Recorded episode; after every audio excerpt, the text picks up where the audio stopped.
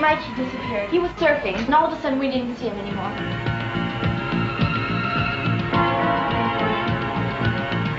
I'm going for a swim.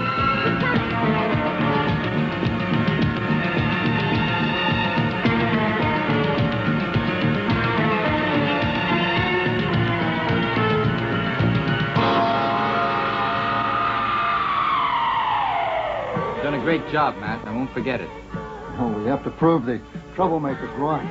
You mean Benton? I wouldn't worry about him. One of the first things a politician learns is how to handle meddlers like him. I'd have killed shot most of my life. Well, you would have been right mostly about them. So I'm the expert here. And that's what's gonna take to kill a bastard. No, damn it. That's my shark, Ron. Has to be. The hell it is! What's the sense in risking both our necks?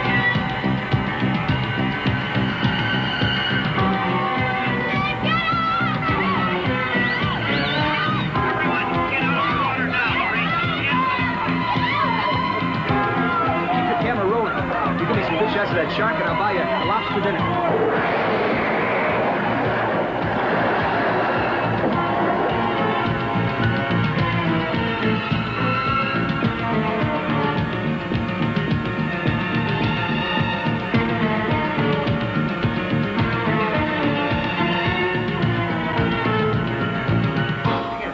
You're passing the buck. You're the one who wants to back out of it. Bottom line is that you've got to be responsible for the destruction of that shark, and not by next week. Now, Local kids avenge friend's death. Kill killer shark. I can see it on the network news already. what if your old man comes looking for his boat? No way. He's too busy to go cruising. Okay, take us down lower.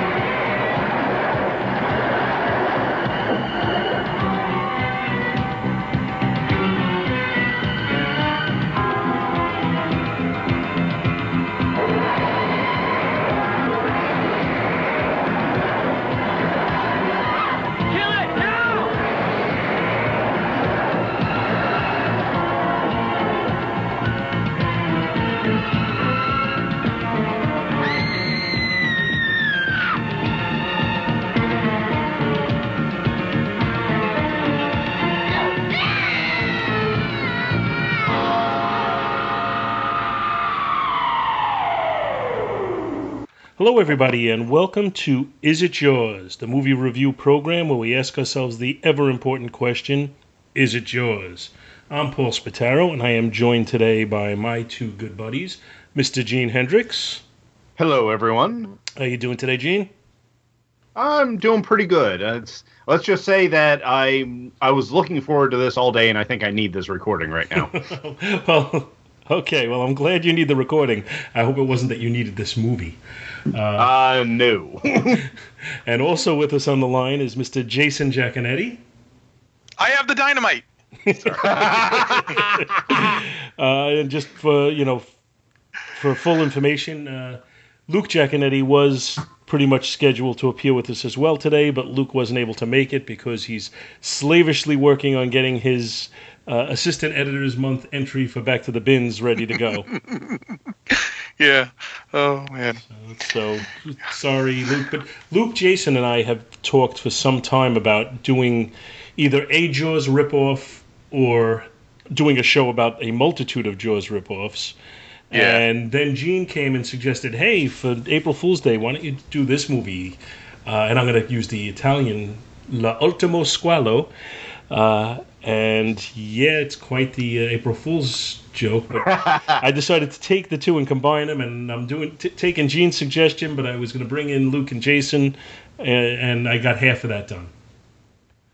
So Well, it's funny. I- I'm trying to think. I was was it one of the ones we were we were doing. I don't know if it was Godzilla or if it was when we were talking about um, Frankenstein meets the Wolfman. Uh, Luke had said originally his when he heard the name, he said, "Oh, I wonder if it's a show about uh, Jaws knockoff movies."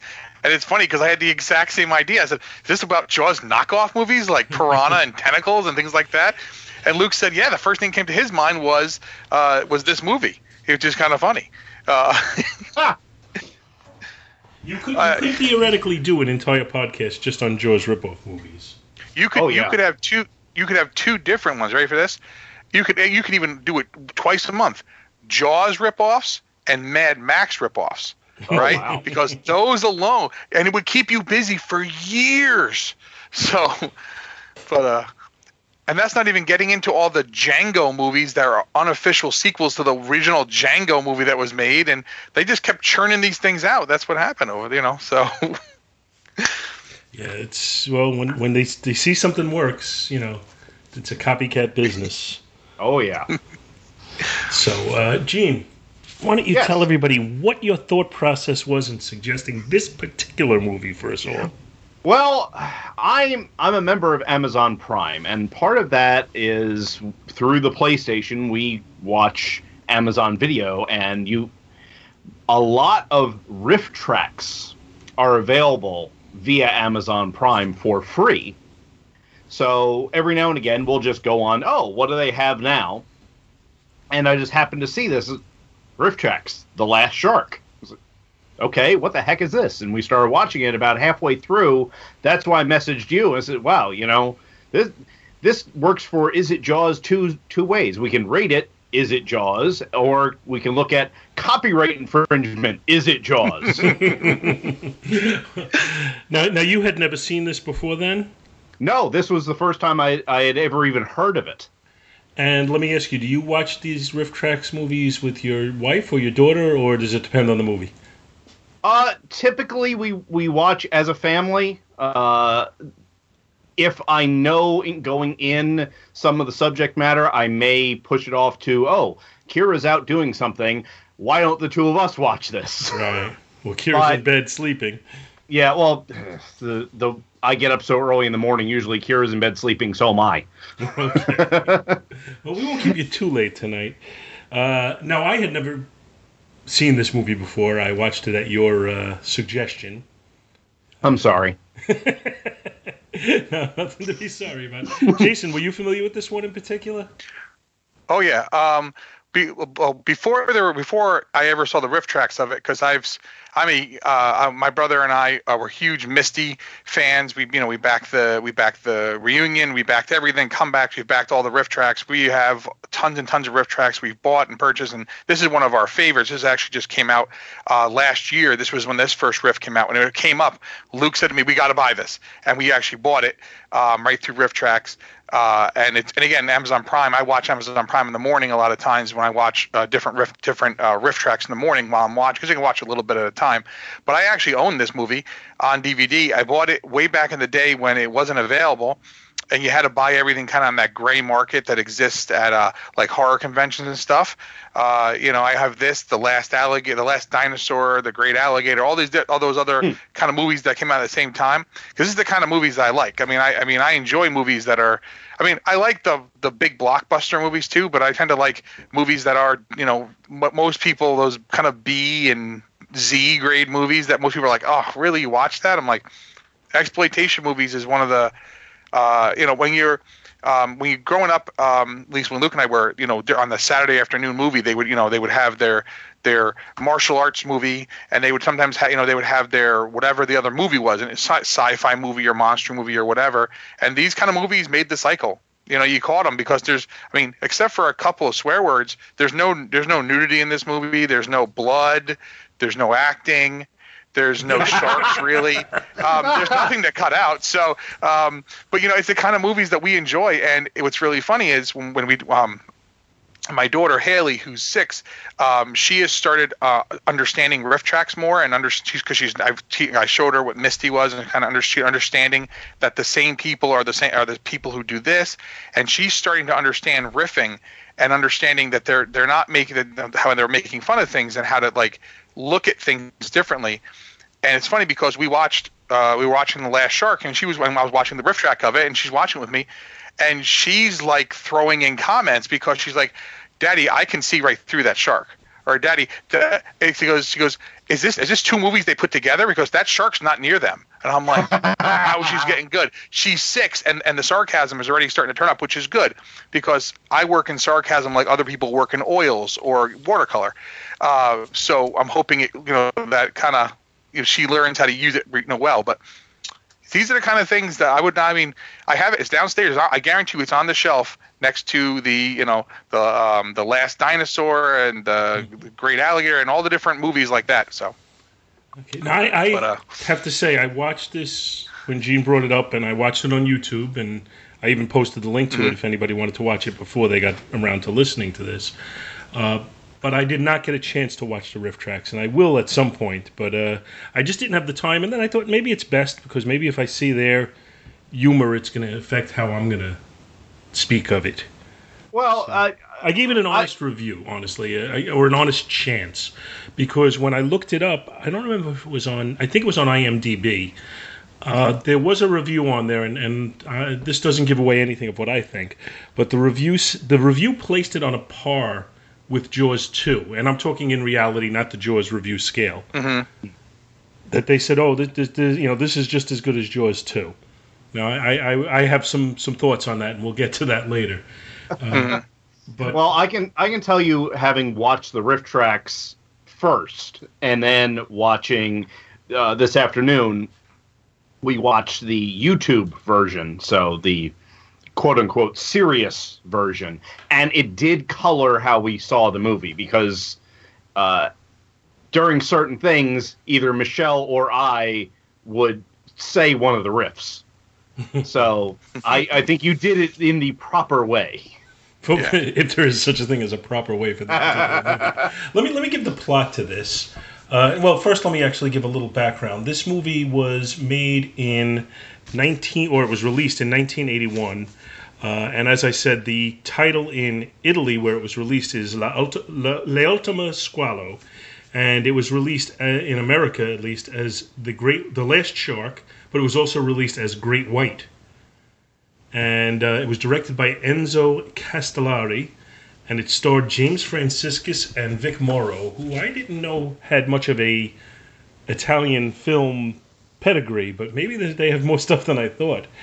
Uh, the story, or the plot to the story, is while windsurfing near the seaside community of Port Harbor, a young man is killed by a giant great white shark. Author Peter Benton and professional shark hunter Ron Hammer realize the truth, but ambitious governor William Wells refuses to accept that a shark threatens their community. And I'm going to interrupt the synopsis there and say, how could they say this is anything like Jaws? Mean, really. Fearing that a canceled windsurfing regatta would derail his gubernatorial campaign, Wells has shark nets installed. But the sounds of teenagers splashing in the surf leads the shark to rip through the nets. The next day, the shark plows through the windsurfers in what is quite a comedic scene, even without the RiffTrax, knocking them off their boards. But rather than eat the scattered teenagers, the shark targets the governor's aide and eats him in another very interesting special effects moment. The governor can no longer hide the truth. Benton and Hammer head out to sea, planning to feed the shark dynamite and cause it to explode. But the shark traps them in a cave, and the men have to use the dynamite just to escape. Meanwhile, Benton's daughter Jenny and some of her friends head out on a yacht, armed with some steak and a shotgun, intending to shoot the shark. Instead, its powerful bites on the bait knock Jenny into the water. Her friends pull her aboard, but not before the shark bites off one of her legs. Governor Wells' son was one of the friends she went out with, and Benton blames him for her injury. Determined to do something right, Wells sets out in a helicopter armed with a stake. Yes, he was armed with a stake. Apparently intending to hoist the shark into the air and suffocate it. But the shark is too powerful. When it bites into the stake, dangling from a winch, it shakes the copter and knocks Wells into the sea. The shark then bites him in half and then lunges into the helicopter, dragging it into the sea. Benton and Hammer go back out to blow up the shark. After an argument, Benton agrees to allow Hammer to be to be the one to go down with the dynamite strapped into a belt around his waist, thinking the shark might be hiding in the downed helicopter. Hammer investigates it, but the shark sneaks, sneaks up on him and attacks. Benton dives in to save him, but Hammer becomes wrapped in the line and is towed to his death by the shark. Meanwhile, a shark hunter chains some spare ribs to the side of a dock. The man, a TV cameraman, Med Bob, cameraman Med Bob, Bob, yeah, Bob Martin, and some spectators go stand on the dock. The shark takes the spare ribs, towing the dock out into the ocean. Suddenly, the shark begins to attack the dock, be- begins to attacking the dock. Good English. knocking the spectators into the water. It eats the shark hunter and a TV cameraman, but the others clamber back onto the dock. Benton arrives and rescues the others, but gets trapped on the dock when the shark arrives to drag it further out to sea. Conveniently, Hammer's corpse floats by. Benton feeds it to the shark. Benton realizes he has the detonator in his hand. Leaping into the ocean, he flips the switch, detonating the dynamite and blowing the shark's head off. Back on shore, Benton punches Bob Martin, then gets into a car and drives away. Cue the closing music. Now, anybody who There's thinks, a great line there. Hang on, there's a great line there. And he, he jumps and he presses the button. He goes, "Damn you!" And he jumps in. Like, I was, man, that that got me. and because you have to jump into the water off of the dock to hit the uh, the detonator because it wouldn't it wouldn't Yeah, work yeah. if it just sat there on the wood that the everyone he just rescued on, that were on the boat were waving at him as he went pat as he went away because they obviously can't drive the boat to go get him. Yes. there are so, many moments like that. Though. Oh yeah. Oh yeah. I, I just want to one one thing out real quick, right? The the mayor that's uh, William Wells there. That's Joshua Sinclair. So, like, I mean, you know, Vic Morrow I've seen before, James Francis I've seen before. Like, you know, these are. I mean, again, if you watch any of these movies, you've seen some of these guys that have repeated themselves. Some of the Italian actors who were given American names. Um, this guy's actually a medical doctor who special in real life. He specializes in tropical diseases and actually went and worked with Mother Teresa and Sister Rosa, right? And he's also a writer. And but he he, he did the thing was a lot of the things he did where, where he didn't make any money doing so he would write uh, screenplays and he would act in movies to make money to support his habit of going to countries and actually saving people so as much as he might not be you know the greatest governor and making the best decisions here in real life he's actually probably the best guy in the movies Yeah, no kidding. That's Yeah. interesting. Yeah, I, didn't was totally unfamiliar with him. Yeah, well, I was too, man, because I'd never seen him before, and he's he's the third lead. Like, I mean, you know, he's the third guy. If you look at like the like the listing in the movie, and I'm like, I've never seen this guy before, and I've seen like a bunch of movies that he could have been in, but he wasn't in those other movies. It just happened to be that's what he did. The director uh, Enzo uh, Castellari. Um, he's a name again this movie may not be his best work uh, for people to remember him but he actually did the original inglorious bastards in 1978 which is actually really good um, and he's best known for um, uh, Keoma which is um, uh, Franco uh, which is uh, oh, the guy who played Django the original Franco Nero or whatever Yes, Franco um, Nero. and that's actually yeah, and that- that's actually a well-known kind of movie. But then he actually did 1990, The Bronx Warriors, Warriors of the Wasteland, Escape from the Bronx. Those are the three movies he made after this. So those Mad Max ripoffs, there's three of them. and he is the man responsible for Sinbad of the Seven Seas, 1989. I don't know if you either one of you have ever seen that. Have you? No. Sinbad of the Seven Seas. Lou Ferrigno as Sinbad. Oh boy. That's got to be some serious Hercules movies thespian work there. But you thought his Hercules work was good. You haven't lived till you've seen Sinbad. Well, interestingly, before The Last Shark, he also uh, directed The Shark Hunter in 1979, which is like a movie. which was Dick. also another another Franco Nero movie. Yes. Well, Franco Nero was big in those. He made a lot of the. I mean, he he made a bunch of movie. I mean, he was an Italian actor, but he made a lot of movies over there, and he was a bankable star um, because you know he made a lot of the westerns and stuff like that, and all those Django. Every movie that was a western, they just stuck Django on the front of. But uh, Franco Nero made a ton of movies over there, um, and he was a really bankable star. And uh, this director is a bankable director. These movies, I mean, we kind of laugh at them now, but those movies made a lot of money. I mean, you know, they didn't cost much to make, and they turned profits, and they sold them worldwide. And even this movie, I mean, this made eighteen million dollars before Universal shut them down. You know, and that's 1982 money. You know what I'm saying? So, I mean, and that was that was in like a month, I think. Well, I think movies like this tend to make the most of the money up front. Oh yeah. Because once word of mouth gets around, then people stop going to invest their money. At first, you know, people are willing to give it a chance. Oh, look at look at the look at the ad. It's got a giant shark on it. Let's go see it.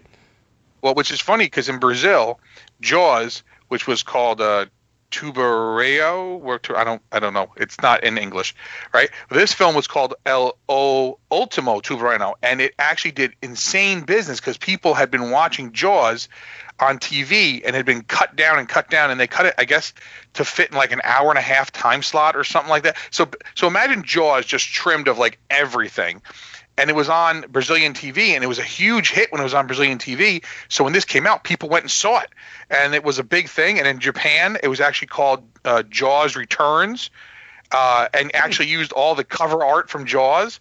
In um, where was it? In Spain, it actually was released as Jaws Three. Really? yeah. I mean, so I mean, the thing is, the movie. eh, This is what I'm saying. They, for whatever they spent on this movie, the dollar ninety eight they spent, um, you know, in stock footage. The the whole thing is they knew they had a movie they could kind of produce and get it out. And again, like like Paul said, you got to get this movie out quick, and you got to make your money quickly with it because you're not going to get a lot of repeat business. But in other countries, especially I mean, outside of America, and I think this is uh, Luke actually touched on this. I think when he was talking about Ultra, uh, one of the Ultraman things.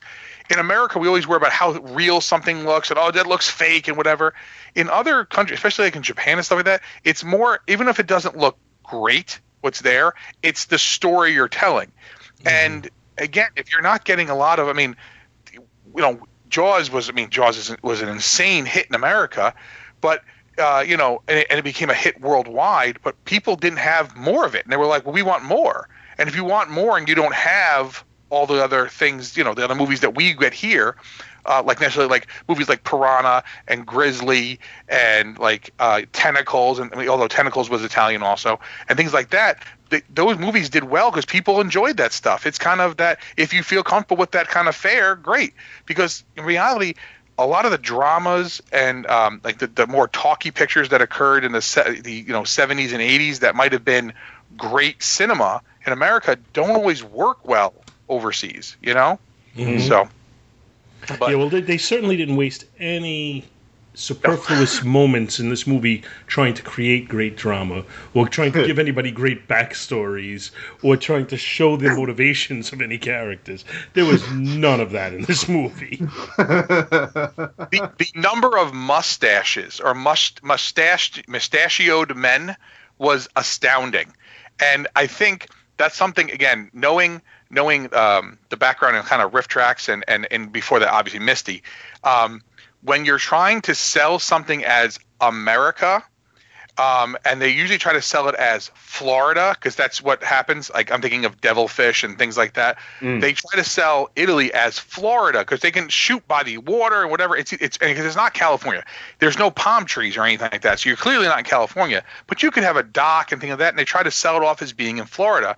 And this is another movie where they sell it off as being in Florida. But what gives it away, even though all of the Italian actors have fake names right? They all have like uh, what's his name? Um, like Giancarlo Prete, who plays Bob Martin.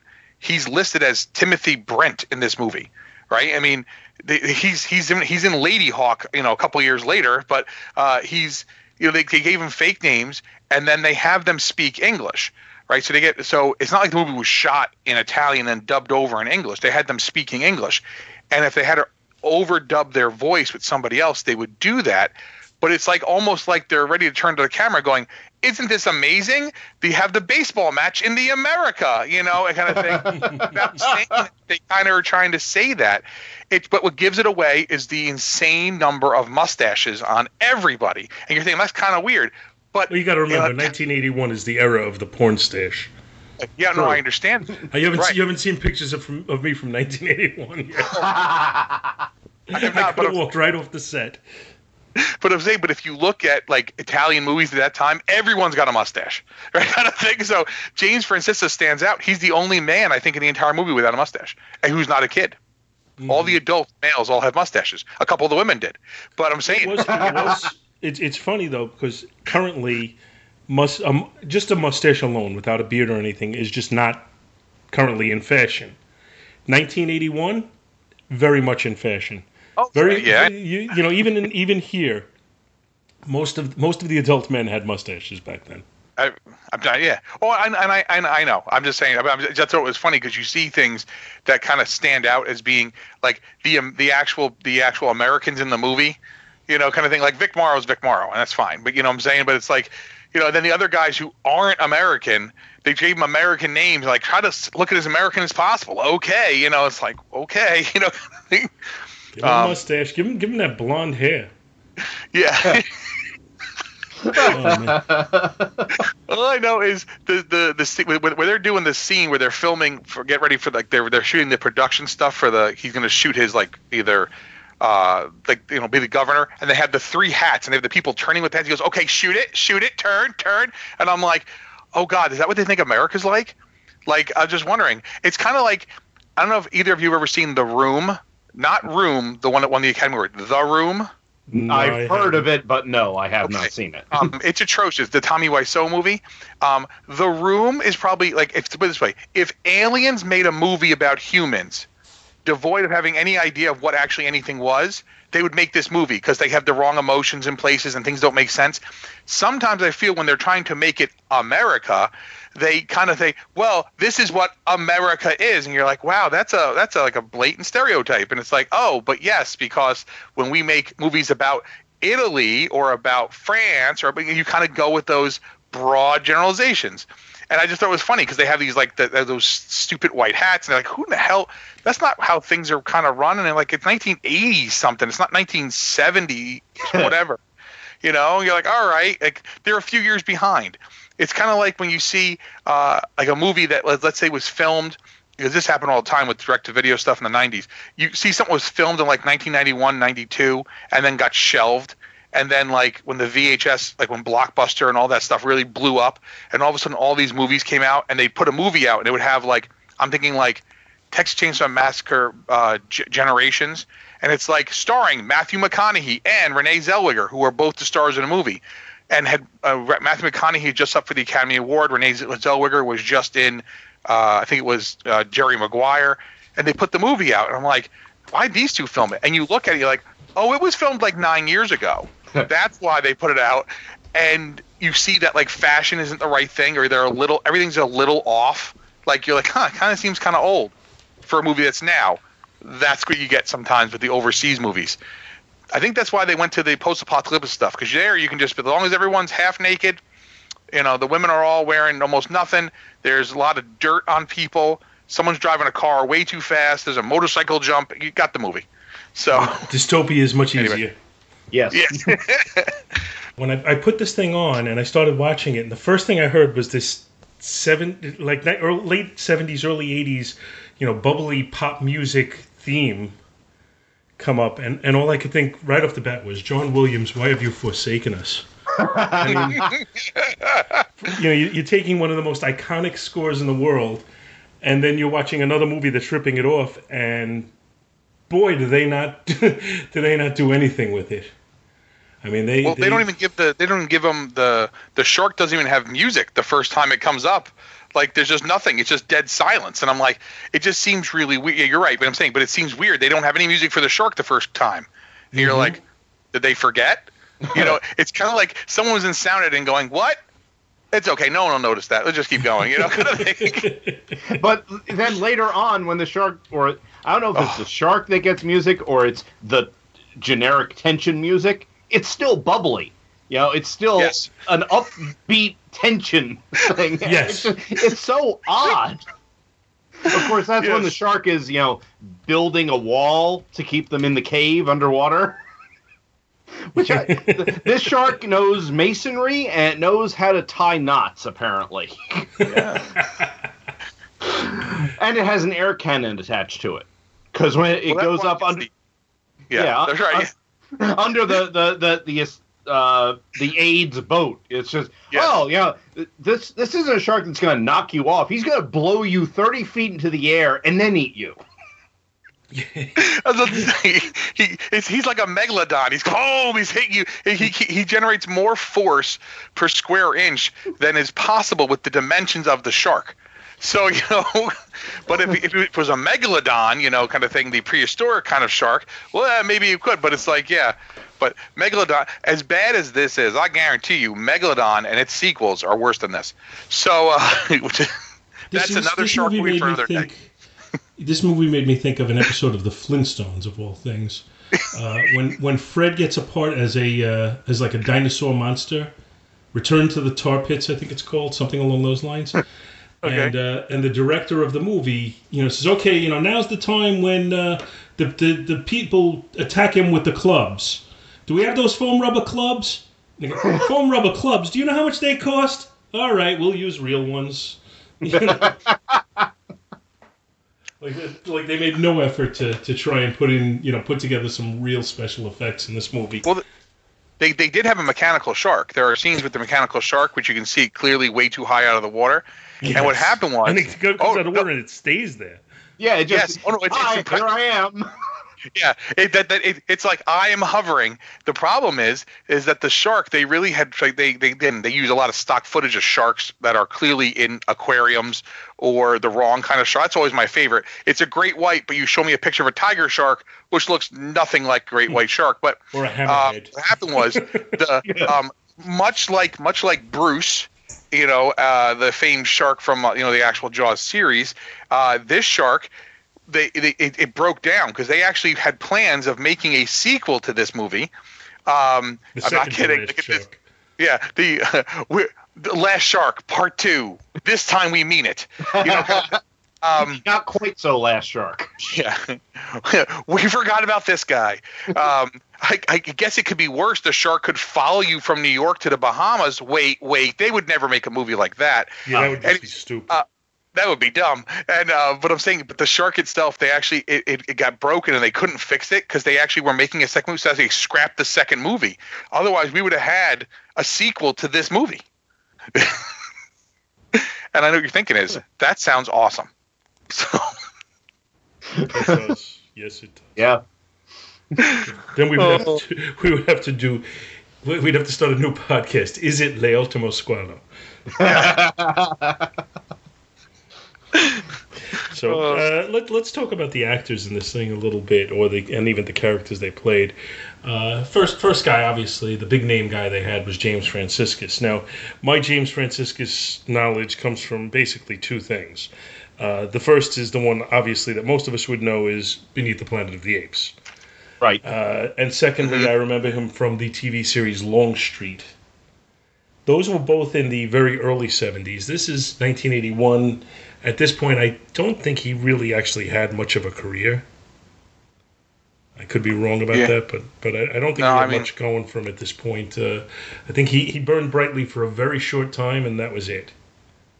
And and uh, when I looked him up, he, he apparently died young. Um, I don't know what, Yeah, what he the died- cause of death yeah. was, but he died at like Yeah, 57 years old, I think. yeah, Yeah, back in 1991. Yeah. Oh wow. Well, he was uh, he was uh, I mean because remember I mean you know obviously Beneath the Planet of the Apes was 1970, um, but he was on um, he played Mr. Novak on the TV show John Novak, and uh, my parents actually been watching these. He was on he was detect he was the, one of the detectives on Naked City. Um, that show ran from 58 to 63. It's, it was a crime sh- uh, Mhm. crime series show. Um, he was one of the people on there. He wasn't the main guy. The main guys are the two older detectives, but he was one of the detectives on that show. So he did a bunch of TV work, and um, you know the thing with that is is that uh, he didn't make a ton of movies. I mean, um, if, if you if you look at, I mean, he made movies, but he was also in a movie called Killer Fish, which is a, another one I own on Blu-ray. Um, which is this, it's about glutton it is, for punishment. no, well, no, Killer Fish. That's that's what he called. That's um um oh the Six Million Dollar Man. Lee Um, Majors. Lee Majors and Karen Black, and there are they're diamond smugglers, and they put piranha in the water to protect their diamonds, and they have a way. uh, It, oh man, it's just it sounds like crap, but it's really good. Um, if you like this kind of movies, if you don't like those kind of movies, you'd hate it. So, um, but he made like movies like Cat of Nine Tails. Um, he was in the TV. Uh, you know, he again a lot of TV stuff in his past. But what I know him from is the Valley of Gwangi uh, the, the Ray Harryhausen movie. He's he's the main he's the star of that movie. He's the main cowboy guy who's lassoing the dinosaur and the, the Allosaurus and stuff. And I know that's one of the the later Harryhausen. I mean that's you know you're getting um you know to the point where you're getting into like uh, Golden Voyage of Sinbad and Eye of the Tiger and stuff like that. But Valley of Gwangi. Uh, you know, I mean, again, it's a Harryhausen movie, so you know the the effects are the what you know are the Harryhausen effects. But he was he was kind of a, a, a big enough name star to be in those level movies, but he was never a major player. You know what I'm saying? Mm-hmm. Um, you know, I mean, again, I, and even the Planet of the Apes movie. Let's face it. By the time you, you know, Planet of the Apes was such an amazing, you know, smash hit when it first came out that they kind of knew that as long as you had somebody who has a name that you kind of can work with, and you know, you had a good story, and that's one thing with the Planet of the Apes movies. Um, in fact, they were just on last weekend. They showed all of them, and uh, you know, my wife had had never seen any of them, and I made her. well, This is years ago before we had any kids. I said we got to sit down and watch this. And one New Year's Eve, we started with the DVD set, and we watched all of them in order, uh, all the originals. And she was like, Mhm. "Those are amazing." And I was like, "That's what you needed." But you look back at those movies, there's not a lot of big name stars.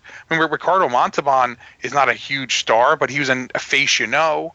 You know, as long as you had faces you knew, you kind of could make the movies happen. So, Mm. yeah. But it's be, be what it is. But it's uh, he uh, as uh, he's the. It's funny. His name in this is uh, it's um, Peter Benton. Peter Benton. Yeah. Yeah. Right. S- And he's an Because we want to be too. Yes, and it would be Hmm. really funny. See, I I thought at first when they were going because he's he writes books about sharks, and I thought first it'd be really funny if they put one of the books called The Last Shark. They like the book he wrote, you know, kind of go past it or something like that, because it's kind of like in uh, uh you know when when they say the name of the movie in the movie, you're like oh you know like kind of that thing. That'd be really funny, but I don't think they were kind of going for. But it was kind of obvious that he's you know. Yeah, I see. I, I was going through this and mental. I wasn't necessarily paying attention to the character names. Mentally, I was okay. Not Brody, not Quint, not Larry, not Larry Jr., oh. And not Michael, who's a female and this one gets her leg bit off. Now, it, it's. I also find it interesting, though. Just somehow, the local author who lives in the town is such an authority that all of a sudden, you know, he just kind of imposes his own will. I mean, I know the governor's a moron, but but just the same, it's like like, like oh, you know, okay, we're going to send out this uh, this this. Basically, it's Frank Costanza pretending to be Quint, uh, which is Vic Morrow in this movie. But we're going to send him out with the local author. What? Yes.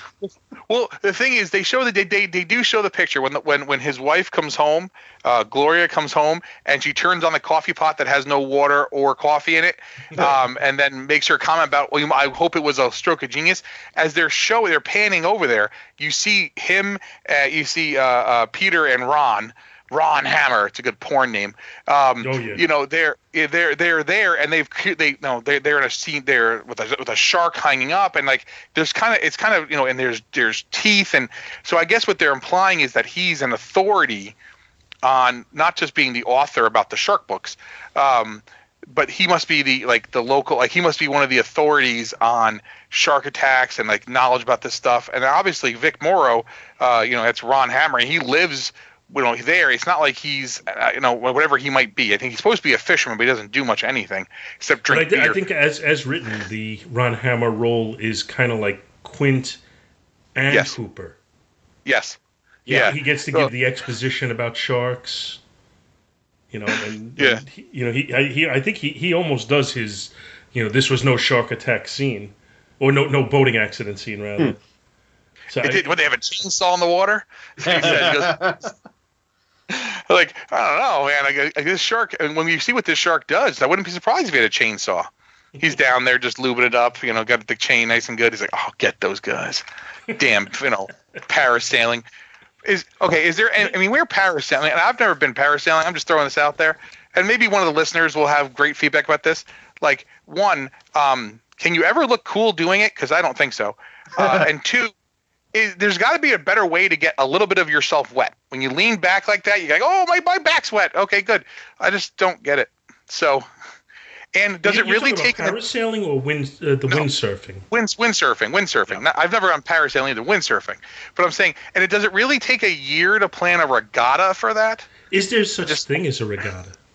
Because that's what I was. I was watching it saying like they're acting like this is this is you know of course every every seaside town has a windsurfing regatta. Uh, I just don't see it. Well, can, having grown up at a in a shore town, I can tell you, no.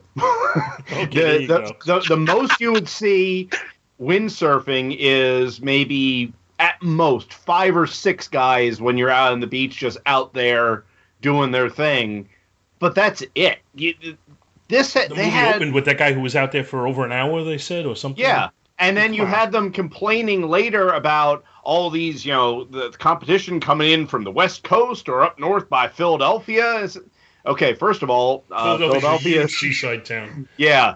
Uh, No, no, you you could totally see that from Philly. They're like, oh, what, what? Forget about it. It's, no, that's the wrong thing. It's like these guys. I, I want to see the guy. I want to see the guys from the South Bronx coming in for that. You know, Oh, yeah. practicing on the Hudson. You know, kind of like, ah, we got this. Forget about it. You know, like Uh, that's that's the Long Island crew. Don't mess with them. You know. hey, hey, hey, hey, leave Long Island out of this. Hey, but if you're going to a, uh, uh, you know, a windsurfing reg- uh, regatta, I would expect. I wanted to. I, I mean, to me, I was imagining it like they're coming in. It'd be like like in the Warriors, you know, when they have the meeting. You know, Mm-hmm. can you dig it? You know, so Now, you, Jason, you, you said that they, they delivered their lines in English in this? yes. All Yeah. of them? Uh, well, all of the. I'm looking. 'Cause Of the it- it- main it- yeah. I mean, I'm watching it on YouTube, so it's not the highest quality copy in the world. But it looked to me like, you know, outside of Vic Morrow and James Franciscus, it looked to me like a lot of the lines were dubbed. Well, Joshua Sinclair is speaking English, that's for sure. Um, Glor- uh, the one who plays Gloria, uh, they've changed her. They called her Mickey uh, uh, Piganetti. It's it's Michaela. She's she's Italian. Giancarlo Prete is Italian. So the the, the secondary people probably were speaking. Um, either they were trying to do phonetic English when possible because they wanted this to be shot in English, um, and they then they overdubbed them. What would happen often with spaghetti, the spaghetti westerns, like um, you know, not not not the high end ones, but like the the real you know quick ones they would churn out. If they had someone who could speak English, that person would speak English, and then the other people would speak their language, Italian, and they would just dub it all into one language. So it's possible that they were trying to do either some phonetic English with some of them. Probably more likely was the people who couldn't speak a lick of English, they just had them speak Italian, and then they over and they dubbed over the top. But a lot of the, I guarantee you, a lot of the dubbing was they were probably except for Morrow and Franciscus. I bet you a lot of them were dubbed over anyway. Um, you know, just to just to kind of get it all working together, especially if they had scenes where people are speaking Italian and people are speaking English. So, See, now I got, I got to put the word acting in quotations here. Yeah.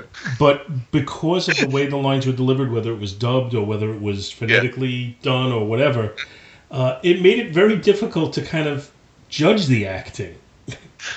Because because the it didn't seem to line up, and it's funny because I you know like and and you are again you, you made a distinction between the high end spaghetti westerns and the low end. Uh, Yeah. In the high end spaghetti westerns, when somebody's voice is dubbed, it never seems to bother me. I can still see what's you know I, I can I can judge the acting, or at least I feel I can. Uh, in this this I just felt like you know everything was done so amateurishly that I'm just assuming the acting was amateurish as well. but I can't really tell because the lines are delivered in such a a, a, staccato version in, in many cases that it's just hard to really judge. Are they emoting well or not? I don't know. Yeah.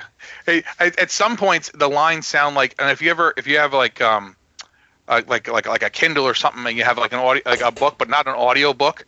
Like you know, you turn on like the like it'll it'll do the speech to text. Or Oh, like, yeah, you know, yeah, you're- yeah. you know, Oh, it's like, yeah. yeah. Hell, this was it was the best of times. It was the worst of times. Like that's how some of them spoke because again, you're trying to dub this in, and you can't. You know, they don't have a lot of money for getting like actual decent actors. So a lot of times in these spaghetti westerns, you'd have two or three people total doing all the voices of everybody. So they would try to change their voice up or whatever, but it didn't work because they did, they were still probably not they, English was certainly not their native language, so they're still speaking it as a second language ish, you know, kind of thing. So it is it is why um, uh, again we we speaking about high end compared to things like the, the good, the bad, and the ugly.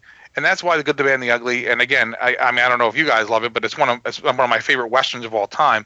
Oh, um, It's it's Sergio Le- Yes.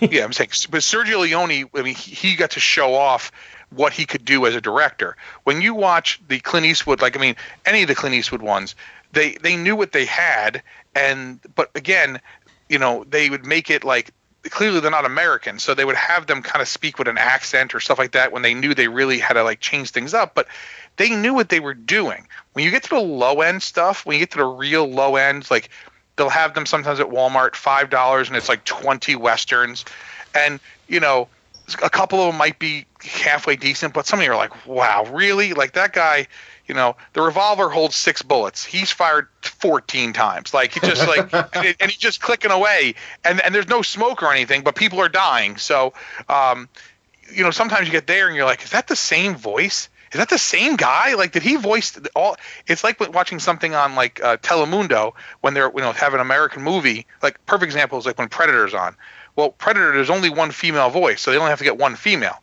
right? But there's a whole lot of other people talking in that movie. So the guy who dubs Arnold probably also dubbed Sonny Landham and also dubbed Carl Weathers and also dubbed, you know, Bill Duke, you know, kind of thing. He had to do the same, but he's trying to make it sound different. But they don't have 20 different guys to do it. You know, they got four guys. Let's do this thing, you know. So but the acting though too i think some of the acting in it the teenagers especially have um, they all look like they're completely stoned, like not stoned, like whoa, we're stoned. They look like they're completely just like like Stepford Stepford wife. Like there's nothing. The the the kid. There's no the, emotion the, at all. No. Yeah, yeah, right. Like they like the the the mayor the, or the governor's son, the mayor's son, whatever he is, right? Um, that guy who looks like Will Ames. Uh, he has no emotion, just standing there. You're like, are you even alive? Like he looks like one of those like you know, I would say a real doll, but real dolls have more emotion than that. So yeah, um, especially when when his father slaps him across the face, he just looks, oh, you slapped me. Yeah. I must Oh. touch my cheek now. Yeah. Well, the thing is, they're out on the boat. They're they're chasing down. Now their friend has been killed, and uh, um, uh, Bill Glover, and you, you know, like uh, the guy who's wearing again. How embarrassing is that? The, the the mom is standing there for the dead kid, and they're going over the Bill Gliver or whatever his name was, the guy who who's out fishing with dynamite. Um, that guy's getting all the attention, and there's this mom standing there grieving her son, who clearly is dead right? And they're like, "Oh, don't worry, we'll find that guy. Like, we'll find him. You're not find him. If the shark comes up, maybe there's a piece hanging out of his mouth. There ain't no finding him, right? But it's just like, oh, and and I think what they're again, they're they're trying to play off the scene, obviously in Jaws, when um uh oh I forgot his name, the little boy who gets Kintner eaten boy. by- yeah, the ki- right where she's standing there, and I mean, but that scene has emotion and like you feel for this woman who just lost her child and she's like mad and she's like at the verge of having a breakdown. And this and here the mother's like oh no my son he is the dead. Now, now I had heard, I think it was from Rob Kelly, that the woman who played the Kintner boy's mom, Yeah. for for years afterwards, people would ask her, they'd meet her, and they'd ask her to slap him Yes. because she was so famous for having done that. And then eventually, she she started to say, "No, I can't do that anymore." the litigation is too much so yeah, the, the I mean, there's so much in this that either it parallels Jaws, it blatantly copies Jaws, or it creates a Jaws-like moment, as, you know, Mhm. as you describe it.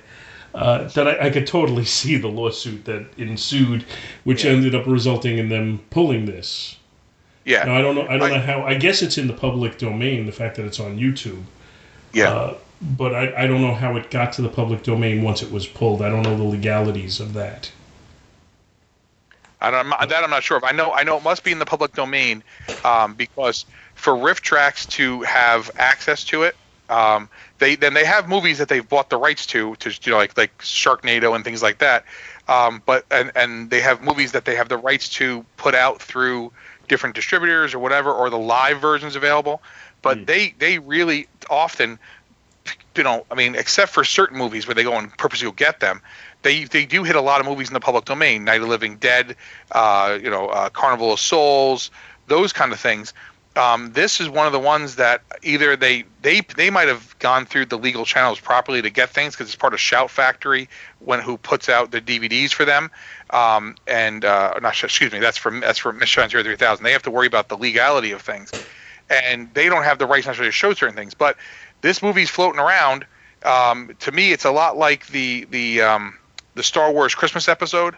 Like it's Mhm. out there on YouTube. I mean, you can go see it anytime you want to go see it on YouTube. It's there, and no one's ever pulled it down. You know what I'm saying? Like Lucasfilm hasn't gone and ripped it down every single time. So I kind of wonder if it's one of those things. You're like, is it really worth all the time and effort to do this?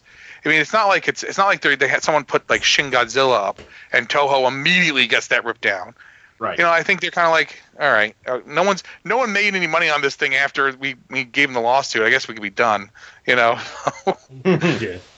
It's, it's. I think if they make the effort to pull it, they're almost calling more attention to it, and Mhm. they, they start to make it, uh, you know, something that people want to see out of curiosity because it starts getting Mhm. more press. hmm Sometimes sometimes the best way to make something go away is just ignore it. You know, especially when it's something of the quality of this particular movie. I, I don't mean to give away my review yet, but uh, you know, and and I, I just like some of the writing is just you know, I don't know, incomprehensible comes to mind as a word. Uh, the, the scene when, when the shark when they're having the windsurfing regatta and the shark comes through the net and he knocks down windsurfer after windsurfer after windsurfer but doesn't actually eat any of them No. but then does the air pump throw the governor's aide 30 feet into the air, let him drop in the water, and then eat him? I mean, it could have been worse. is that? What- how do you write that scene? he could he could have air shot him in the air and then jumped up and caught him. That Like, looked like a scene you out of a Monty Python skit. Behind the rabbit, tis the rabbit. So I'm thinking of Yeah. uh, how, what is it? Something how to not be seen. yes, Yeah. yeah. From now now something completely different. You know, they blow up everything. yes, yeah, He's he's chosen an obvious piece of cover. Boom. yeah. Uh, Excuse me. Well, I think But, part uh, of what they were trying to do there, though, I mean, they, they they talked about like, I mean, they're they're showing all the stock footage of sharks, and they show the stock pictures of sharks and things like that. And one of the pictures, isn't it, the shark jumping out of the water? So I think they were trying to show that it was powerful enough to knock the boat. And I don't know. I mean, it's it's funny because like I felt like they should have just, um, you know, it's knocking over all the windsurf, the, all the windsurfers.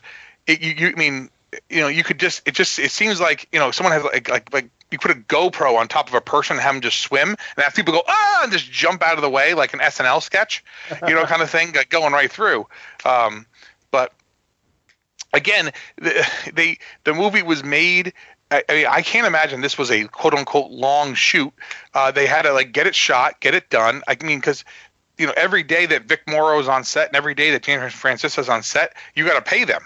You know, so uh, it wouldn't surprise me if they filmed all their scenes in like two or three days, Mm-hmm. and then filled in the other stuff where they're not in it. You know, the, the teenagers just hanging out at the dock watching salvage, you know, the the salvage boats because there's so much going on in this town in America. So.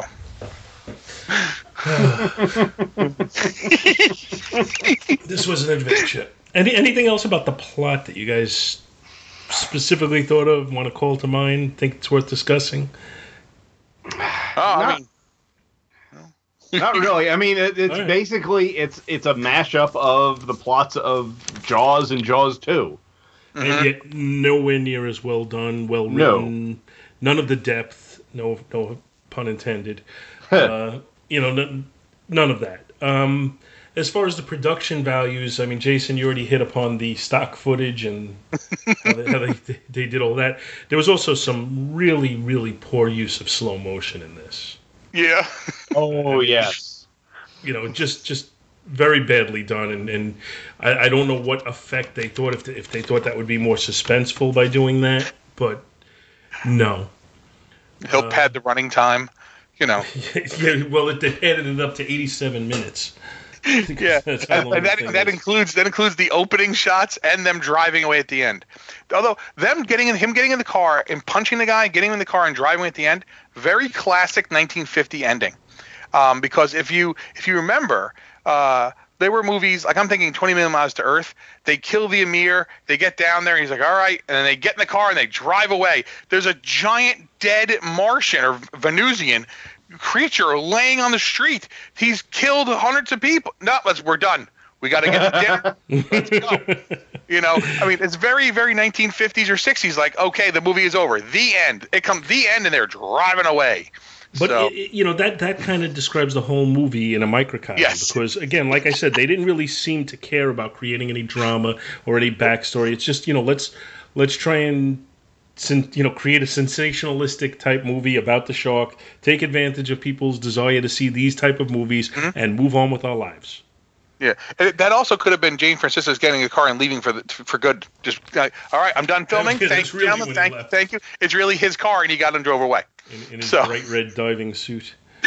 That would be that would be the best. I would let. It would be so funny if he drove and then and if you, they kept filming because they did film uh, Gloria driving up, parking, and then walking in the house. Again, pad the film out, right? But it's got to be at least a good 30, 40 seconds of filming. It's like, did you really just film her driving down the street, parking the car, getting out, carrying the groceries, walking out? You could have just like had her kind of pulling in. Like, nope, let's film all of it.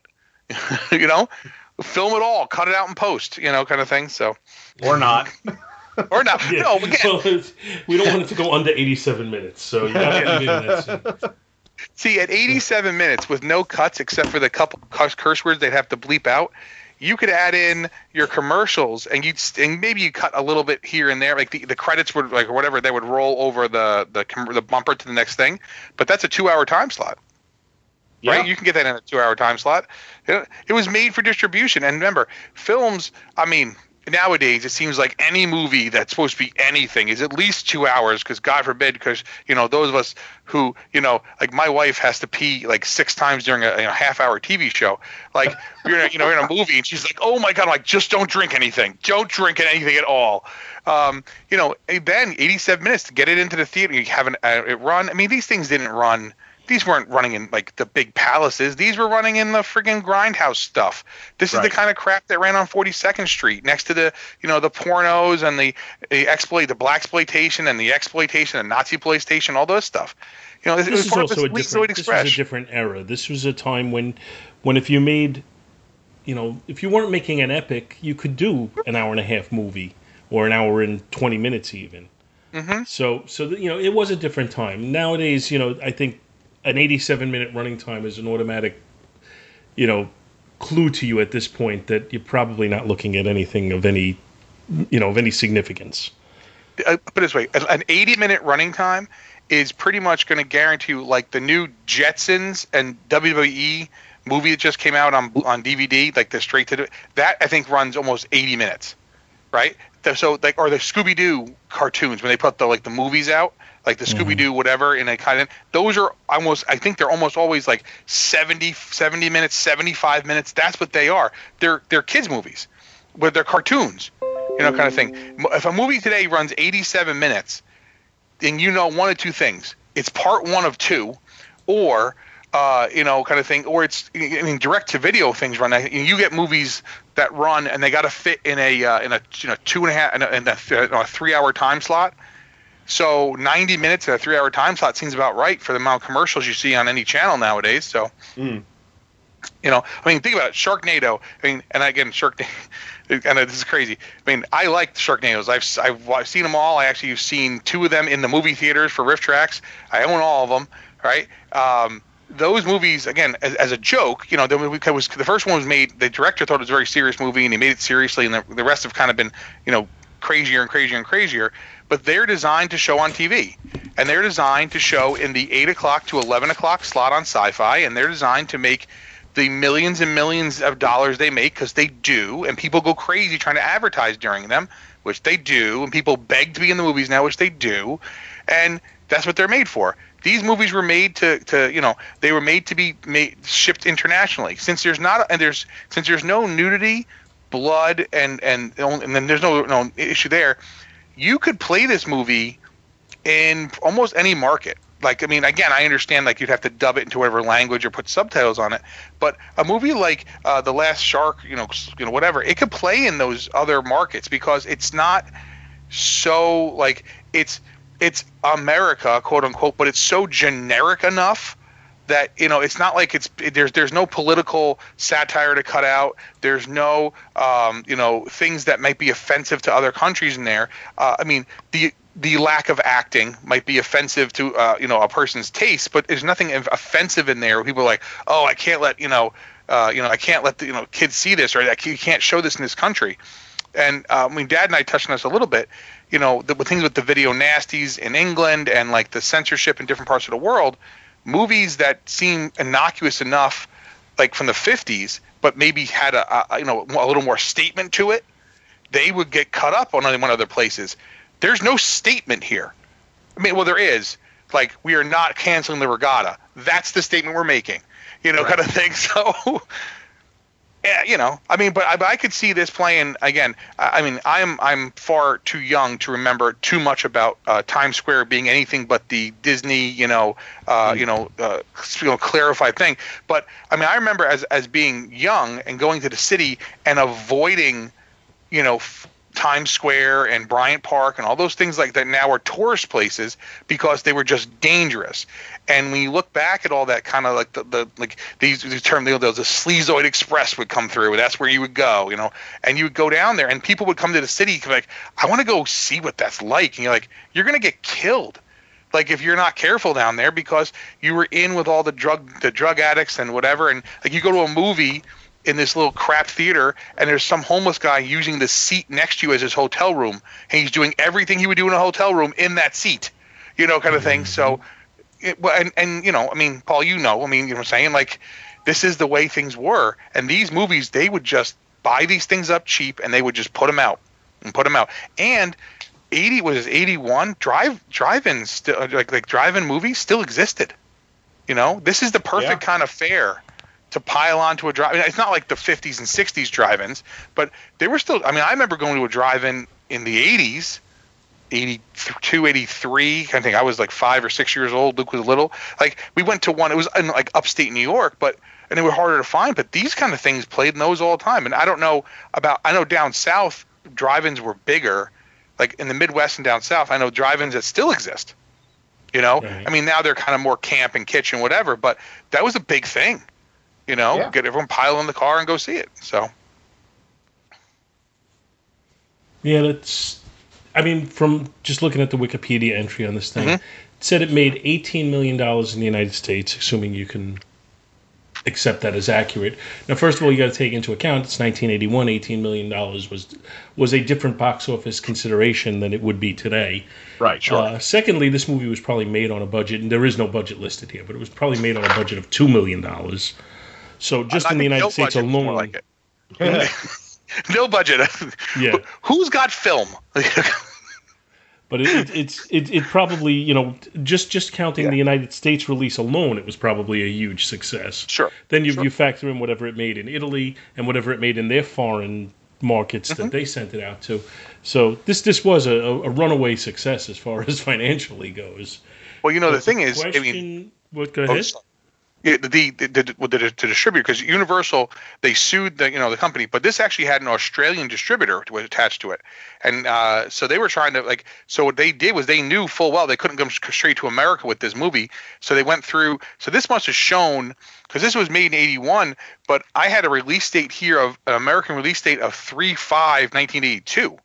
Oh, So I you know so I'm betting this showed other places and then was able to get backdoor it in because once it kind of shows other places and they're making money because Universal surely wasn't going overseas to stop people from making movies. There's just too much. They'd waste too much money trying to shut something down they couldn't control. And then I think that because because there was an Australian distributor who was named in the lawsuit. So I'm I'm betting it was because this was not an Australian produced movie. There's no one with a la- everyone's last name ends in a vowel. So you know kind of thing. So you know we know what that means. And uh, just saying, you know. uh, So well, so we accept that financially this movie was a huge success. Sure, sure. But the question that comes to us now, Gene, yeah, Jason, mm-hmm. is it Jaws? And let me give the Jaws scale for anybody listening who does not have that. Jaws is an absolute classic. Great movie, almost flawless, and again, a classic. Jaws 2, according to the Jaws scale, not necessarily the real movie, is a solid movie. Very worth repeated viewings, not too many flaws, just doesn't quite reach that level of classic. Jaws 3, watchable, but not a heck of a lot more. Jaws 4, a bomb. So, Jay, uh, well, actually, Gene, I'm going to go to you first. This was your suggestion, so you you can you can apologize for your review first. uh, I almost want to suggest you add a fifth level to the scale and call it the last shark. Uh, yeah, I mean, this is. It may have been a financial success, but it is not a good movie. not not at all. So it's got to be a Jaws four. Okay, Jason, how about you? Okay, so uh, again, using the scale, not the actual movies, because I, I mean, as a movie, I think The Last Shark is clearly better than Jaws 4, and I think it's clearly better than Jaws 3, and I think I've watched it more times than I've ever seen Jaws 2, but I'd, ha- I'd have to go with Jaws 3. To me, this is an enjoyable evening of watching, but there's nothing here that was like, oh my God. Um, but to me, I can put this on and be okay with things like that. And um, I surely would not say to somebody, "This is the first, you know, shark movie you should go see," um, or even the second, or third, or fourth, or fifth. Um, but I surely would, I would surely tell somebody that this is, if you want to watch, think about this: if you watch Jaws and Jaws two, right, and you have a choice, and you watch Jaws three or watch this, and let's let's put aside like the productions or whatever. This movie fits more in line with Jaws one and two than Jaws three does you know so like i could see how people especially you know with like you know like oh yeah let's go see this this look like it could be good so to me it's a jaws 3 on our on the scale i'm surprised people don't have this laminated i'm saying people should have that scale laminated at their house Oh like, yeah. or make make wallet size ones. There it is, money making idea, cha-ching, right? We could sell them on Amazon. People can use the link. Um, you you know, right in your pocket, like, huh? What is that? Let me pull my chart out. My little is it Jaws chart right from your little bite out of the side, look like Cookie Monster ate it, or you know. You now, now, just uh, for what it's worth, uh, Jaws 3, when it was released, was in 3D, which was a selling point at that time. Yeah. Because 3D was not really a widespread thing at that point. There Yeah, was no, I know. Friday the 13th Part 3 that was in Yes. 3D. The, there was Coming At You, which was in 3D. but there weren't a lot of 3D movies out at that point. And I know I saw Jaws 3 in the movies and regretted it afterwards. but uh, when we reviewed the Jaws movies, uh, I, I said both Jaws 3 and Jaws 4 were Jaws 4 by the scale. Yes. And but my but my logic was that Jaws 4 was a superior watch to Jaws 3 because it had some funny moments in it. Just so ridiculous that you had to laugh. Uh, Jaws 3 didn't have that. Jaws 3 was just a bad, bad movie. So this one, to me, falls more in line with Jaws 4, The Revenge, uh, in that it's so bad it's funny at times. And there is some things about it that I found entertaining, not from a I'm engrossed in the movie point of view, but from a oh my god, I can't believe they just did that point of view. uh, but I do have to say I, I rate it as a Jaws four, and I was I'm a little surprised again to have read a review where they likened it to Jaws two in quality. Uh, you know, to each their own. Everybody's free to have their own opinion, but I just don't see it on that one. It, it, equality wise, it's not as good as Jaws. I mean, Jaws 2 has its, some of its ridiculous parts to it. Uh, the pyro shark scene reminds me of that, like where the shark hits the boat and it blows up. Um, That's actually uh, Luke and I came up uh, funny. We were like, I said, I said, we're watching Jaws 2. Luke's like, oh man, pyro shark scene. I go, pyro sharks? That's a tag team for wrestling right there. and because it, that's about as much sense as it makes because like there's scenes in there you're like oh, okay god okay which is but again i think what when you watch jaws 2 there's not that it's a bad i mean it like there's that silly there's some of that stuff in there but it's a still a good movie and it makes sense. The problem becomes that um you know when you consider how much money was spent on jaws 3 and jaws 4 and how much money was spent on this movie like there's just you know like if if could they have made a better movie if they had had Jaws 3's budget? I I'm a, I would hope yes. I mean maybe more mustaches, but I mean but who knows, you know? So I I, I would say that I would hope they would make a better film. Maybe maybe they would have had better effects or better whatever. But you know, and Jaws Yeah. 4. I mean. You know, I mean, besides besides the fact it followed them from New York all the way down to the Bahamas, which is insane, um, and besides the fact it jumps out of the water and roars, which is insane, and the boat gets snapped in half, but yet they they are able to sail it back to shore is insane. my biggest nitpick there is that I mean, remember Michael Caine's in that movie, and he's able to crash his plane into the water and get out of the water absolutely dry, which is impressive. Um, but like well, he, he's there was- British, you know. It's it comes with the territory. but he's he's not even is forget the fact his clothes are dry. His hair isn't even wet. Like they're messed up. You know? So I mean he looks just like he was in Dirty Rotten Scoundrels, which is a really good movie, but that's another story. I mean I'm saying is like to me, I look at it like you know, this movie didn't wasn't making a whole lot of money, and sometimes when I watch movies and I'm like, wow, they had like a dollar eighty-seven to make this whole thing happen, and they put together again something that is certainly not uh, you know, this is not classic cinema. We're not like, well, we gotta, you know, hang on, whatever. Uh, you know, it is what it is. I mean, again, everyone's entitled to their opinion. I'm, I, I've, I could not imagine someone thinking this and Jaws two are at the exact same level. Um, maybe, maybe if they're thinking like they both came after Jaws, you know, I guess that would be on the same, you know. Technically, they would be correct. Yes. Yeah, that- that- that- you could go with that. Uh, yeah, this is just I don't know, but you know what? It, it was fun to watch in its own way. So I can't, you know, and it's fun to get to talk to you guys about it. So I, I want to thank you both for coming on to it, and I do want to. I got a piece of email today, so I just wanted to read that in. Oh wow. Okay. Because it's fun to get email. Uh, it's uh, from uh, Michael Decker, who I had not heard from before, but uh, I'm happy to hear from him now. Welcome aboard, Mike. Paul, I've just discovered your Is It Jaws podcast with the Rio Bravo episode. Great movie and really fine discussion about it. Is it Jaws? You better believe it, Pilgrim. John Wayne is one of my all time favorite actors, and Rio Bravo is near the top of my list of favorite westerns. I look forward to hearing more classic western reviews on future episodes. I hope you'll get to both the original Magnificent Seven and The Good, the Bad, and the Ugly soon. And yes, they are definitely both Jaws. Those would certainly be on my list of movies to cover. I don't have them planned out yet, but uh, they could be coming your way. By the way, I like your rating scale and I don't find it confusing at all. That's good to hear. Meanwhile, I've been catching up on your past shows and will continue to do so whilst awaiting the next one. What's it going to be? I'd love to hear you and Michael Bailey on Superman the movie. Uh, Scott Gardner has pretty much put his stamp on the fact that Yeah. if I do Superman the movie without him, he's going to kill me. Uh, and Close Encounters of the Third Kind with Andrew Leyland would be another good one. Uh, I hadn't discussed that one, so I'll throw that out to Andy. If he listens to this and he wants to do Close Encounters, I'd be happy to do it with him. If you ever get a hankering to discuss either The Legend of the Lone Ranger or Doc Savage, The Man of Bronze, which are decidedly not Jaws, with someone who absolutely loves them both, give me a call, Mike Decker. Thanks for chiming in, Mike. I appreciate it. I appreciate the thoughts. Uh, I, I've also gotten a few uh, iTunes reviews, which is kind of cool. And for just anybody who's interested, the email address is jawspodcast at gmail.com. And the iTunes reviews, go on iTunes and review me. Hopefully you like what you're hearing. And, you know, if you review, enough people review me, a lot, lot more people will get to hear me, and that makes me happy. Uh, that said, Gene and Jason, why don't you each take a turn and tell everybody where they can find you?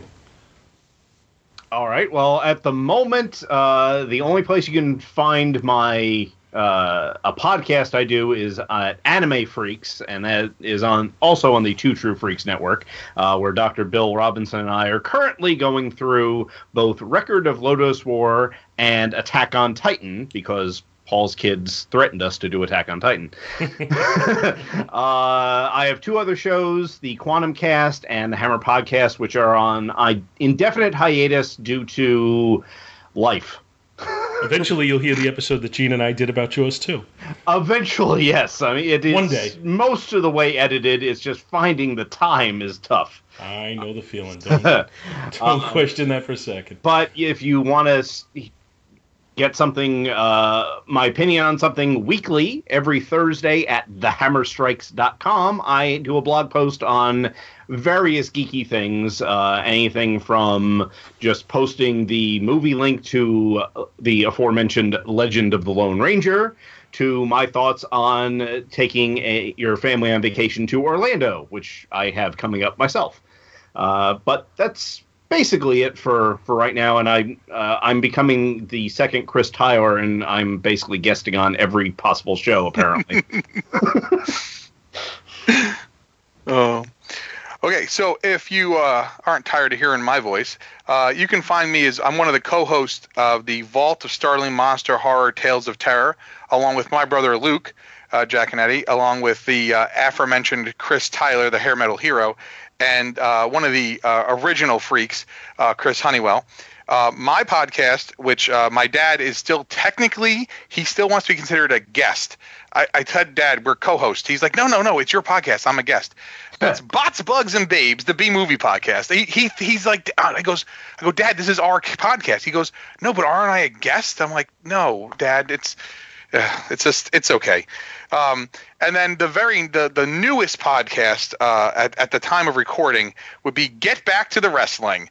The uh, much rumored, much ballyhooed people for years saying, uh, well, we got to have, you know, you guys talk about wrestling. Dem Giaconetti boys and uh, Chris Tyler, we are talking about wrestling. Um, and that one just dropped. Episode zero just dropped. That was not really an episode so much as it was us kind of talking between vault stuff. And it turned into an episode because I got angry at what was happening and we and it got recorded and things happened and luke said some very harsh words to Shawn michaels.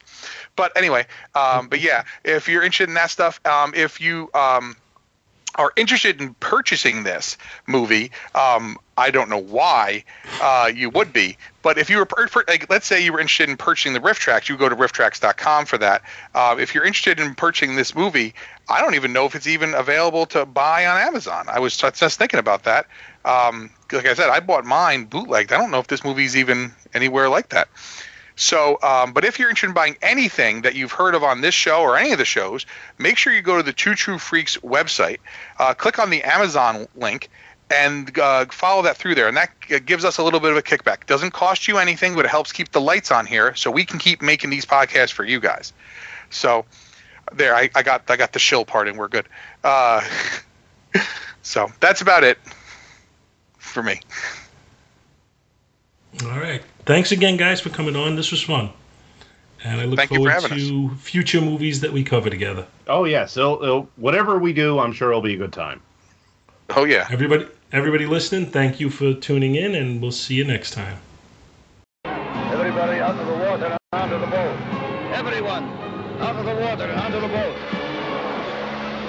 I can't do as he said. I'm right with the now. Leave your boat and get on the boat. Get the line here. Get on shore. Everyone out of the water. Out of the water. Hurry it up, boys. Leave your boat and get on the boat. Get out of the water now. Grab the line. Get on the boat. Come on, get on the boat here. Wow, that's it. Fantastic.